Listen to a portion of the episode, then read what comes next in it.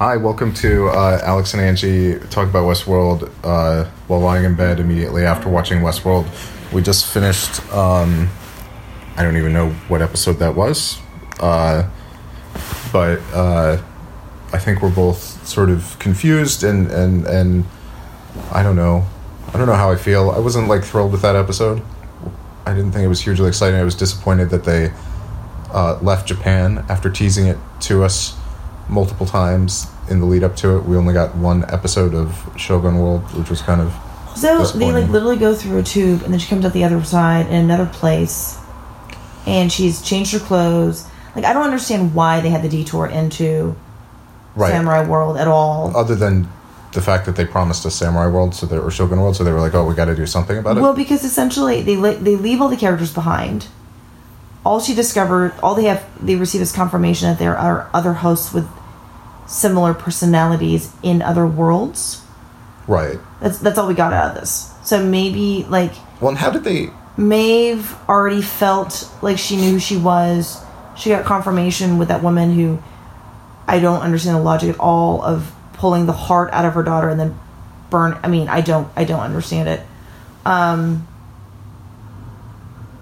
Yeah, I just I was very But, but, dissatisfied but let's let's with talk the way a little bit about the geography. So they're wandering because as I, I made recall, that comment. It's so weird. They they wandered. There was an episode where they were sort of lost and being chased and various things, and, And then they wander into sort of a deep wood, and then suddenly a samurai emerges from the forest, and the guy's like, "Oh no, we're Kinda in Shogun World." And then the next thing you know, they're literally in Japan with Mount F- Fuji and everything, and the the, the whole There's no Rocky Mountains behind them, which there should be like the same landscape as. and then they go down a tube and they're back in Westworld. The only solution to this is that the Earth is flat and that one side has Samurai World So and the other side has has Westworld. There's, Oh, it's like a it doesn't make any sense. Like it's like a coin, or maybe it's like a like a like a you know twenty sided die, and each side has a different world. But it it really doesn't make sense because they were 20-sided die. they, they, they go through the tube, the, the bloody tube, and then the next thing you know, they're back in. I mean, you, you were looking at it. It was it was it was Mount, is it Mount Fuji? It was Mount Fuji right there, and then they're like down the tube and back at Westworld. It doesn't make any sense. They would have had to walk for days. Well, I mean, they even have the end where they have that like silly conversation. They're like, "We must stay, and we, you know, we we we cannot follow you. Your path is different from ours." And you're like, "Well, why did they come there in the first place at all?" Well, the good, the only good news is they did pick up uh, Armistice's uh, uh, hot other, other girlfriend, whatever she is, the samurai or the the samurai archer, who who uh, Armistice uh, was canoodling with in the previous episode, or at least appeared to be. So that was cool. But other than that, the whole samurai shogun world thing was a wash. Yeah, no, I don't. I don't really understand why that why they had to journey into that at all in order to continue the narrative or keep it moving forward. And so then we had everybody like converging on the or, or they're going to the crate. Is it Elise? I can't remember. Is Elise and Arnold or, or Bernard are going to the cradle, and the cradle is supposed to be the place where all of the host minds live. And they they Bernard says, "Okay, jack me in. It's gonna hurt, but I don't care." And the thing comes down and takes his little you know ball of head ball of brains out. And next thing you know, he seems to be following Teddy's. Uh, He's in. Teddy's storyline, yeah. so we, we're sort of jumping to the end, but it was really the only. I don't know. It's sort of fresh in my mind. So they, they he follows Teddy's loop, and they go, and they notices this weird dog. So he follows the dog, and then of course there's Ford. So the only thing that this, I mean, it's telling you, or it seems to be saying that Ford is now in the sort of mainframe, right? And so he, after his death, uploaded himself into the mainframe of Westworld, and now he is all of Westworld, which makes sense because then it explains why, when the Man in Black encounters various characters and then they turn into Ford, and then they disappear back. Well, yeah, because Ford is now the sort of you know intelligence, the ghost in the machine or whatever inside of all of Westworld, and it all kind of makes sense, but it's all kind of vaguely dissatisfying because it doesn't seem like a big enough you know reveal to. Uh, to mean anything. And I'm confused as to where or how or if there are going to be any like surprises this season because everything Well- seems kind of straightforward. Although, except let's back it up. Hold on, wait, wait, before you back it up and move it to another. With with the ball coming out of Bernard's head, the then now the consciousness is inside that machine, right? Right. I think the idea it's like he's put his little brain USB brain into the. No, into I understand that. I understand. What, I'm, what the point I'm making then is, so that narrative exists in the way that Ford now exists. It no longer exists out in the real world. Uh, what? You, oh yeah, yeah. I think that's what it's saying. Is it's like a it's a it's a memory. He's not actually out there, physically. So then, Which could be the whole thing. Maybe that's what the whole thing is. Maybe there's no yeah, physical. hold on, hold on. So, so wait, so wait, so then, what are we? Why, why would he identify in the body of Teddy's storyline? Then, is that what this is? Essentially, what this is? Why did he uh, appear in the in Teddy's storyline? Well, so the the story is then told is told from the consciousness of Bernard, right? He is aware that he is walking through Teddy's storyline, Right. but it's kind of weird because he acts like, "How did I fall into this place?" Right. So he's not in control of which storyline he falls into. Right. So he just finds himself in Teddy's storyline, and that's where he runs into Arnold. But You mean uh, but- Ford. uh, I'm sorry, Ford. But Ford has not acknowledged him. So Uh, so there was no eye contact. Or no, was, was Well, no, it? he did say I've been waiting. I can't remember what he said, but he said something to him. He definitely acknowledged that he Oh. was there. Yeah, that was yeah. Who knows? So the other weird thing is just in terms of the timing. Like I, I noticed that they when they plopped the brain out of his head, and then they put the brain into the machine.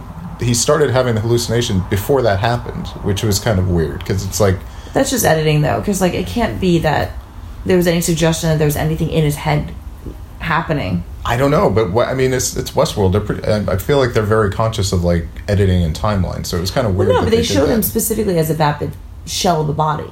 Right, but then but they showed him as a shell of a body. Then they went to the flashback. Then they showed the the the brain being sort of moved into some sort of other, you know, egg holder device, and and then jacked into the machine. So I don't know. It was weird.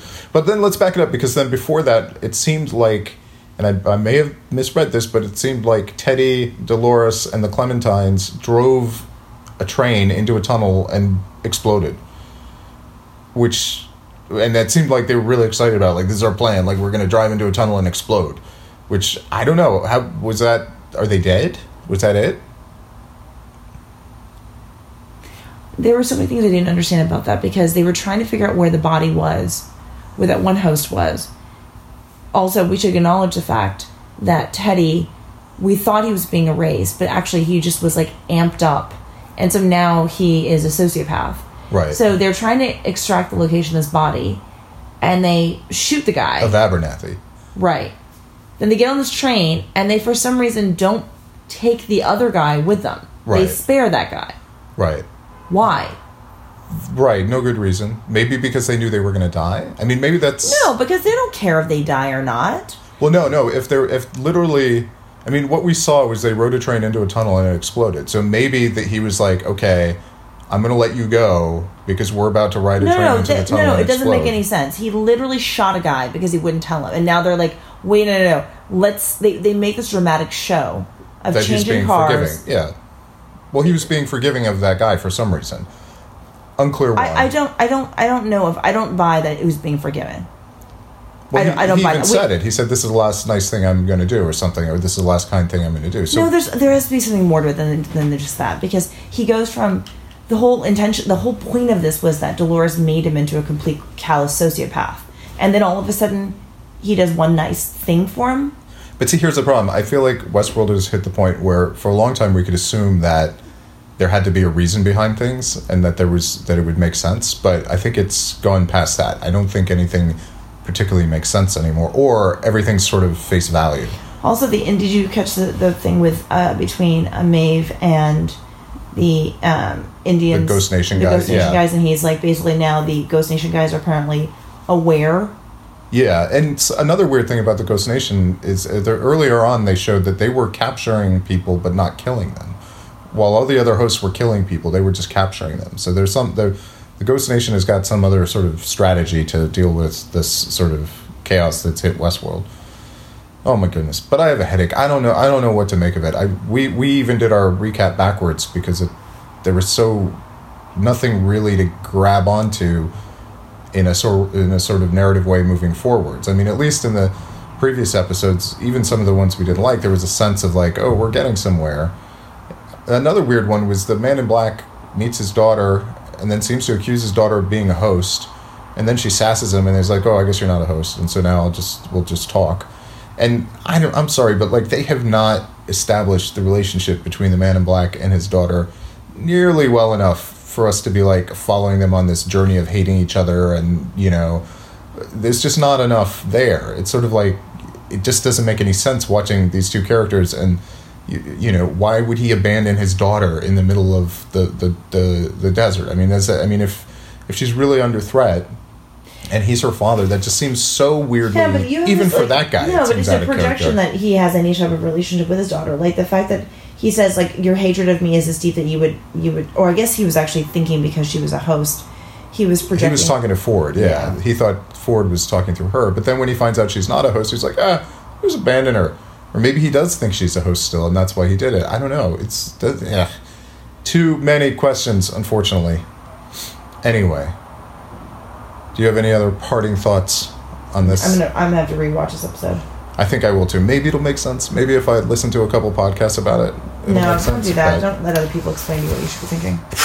I guess you're right. Okay, well, thanks for listening to Alex and Angie watch Westworld immediately after, or talk about Westworld immediately after watching Westworld while lying in bed.